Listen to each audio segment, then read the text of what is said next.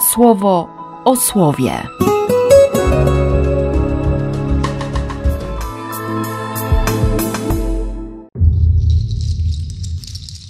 Dwudziesty trzeci grudnia, czwartek. Ostatnie zdania pierwszego przymierza.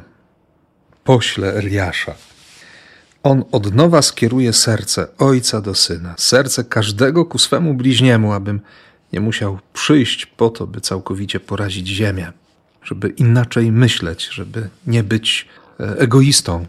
Takie jest posłanie Eliasza. Nie? Po to przychodzi Eliasz, po to ma przyjść Eliasz, żeby żaden z nich i żeby nikt z nas nie pozostał egoistą. Bo Pan przychodzi, przychodzi, by poddać oczyszczeniu. Zachariasz miał takie oczyszczenie.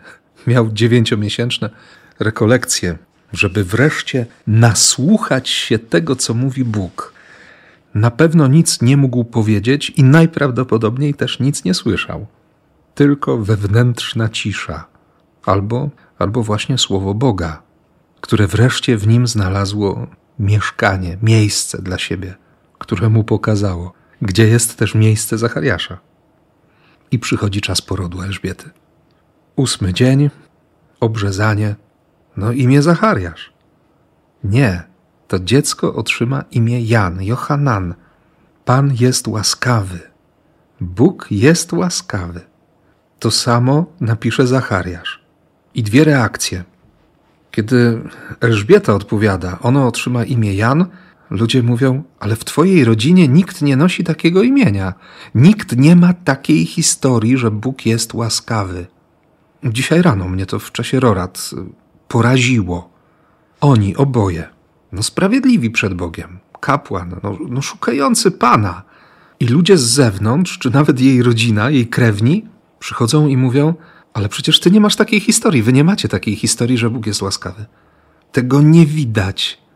Wasza przeszłość, przeszłość waszych rodziców, przeszłość rodziców waszych rodziców? Gdzie tam jest łaskawość Boga? Czyje życie pokazało, że Bóg jest łaskawy? Dzisiaj pierwszy raz, naprawdę pierwszy raz usłyszałem taki kontekst tej Ewangelii. Byłem przerażony. Czy ktoś, kto patrzy na mnie i widzi moje imię, zna moje imię, powie: Przecież ty nie masz takiej historii? Czy zgodzi się z tym, że. No właśnie, czy jednak dostrzeże, że, że nie zaprzeczam swojemu imieniu? I nie chodzi mi teraz nawet o Grzegorza. Myślę o tym pierwszym, bardziej pierwotnym imieniu. Syn obietnicy i chrześcijanin. Mocne to jest. A zaraz potem pytają znakami, pytają gestami Zachariasza, jakie imię ma nosić jego syn. Tabliczka i napis: Jego imieniem jest Jan.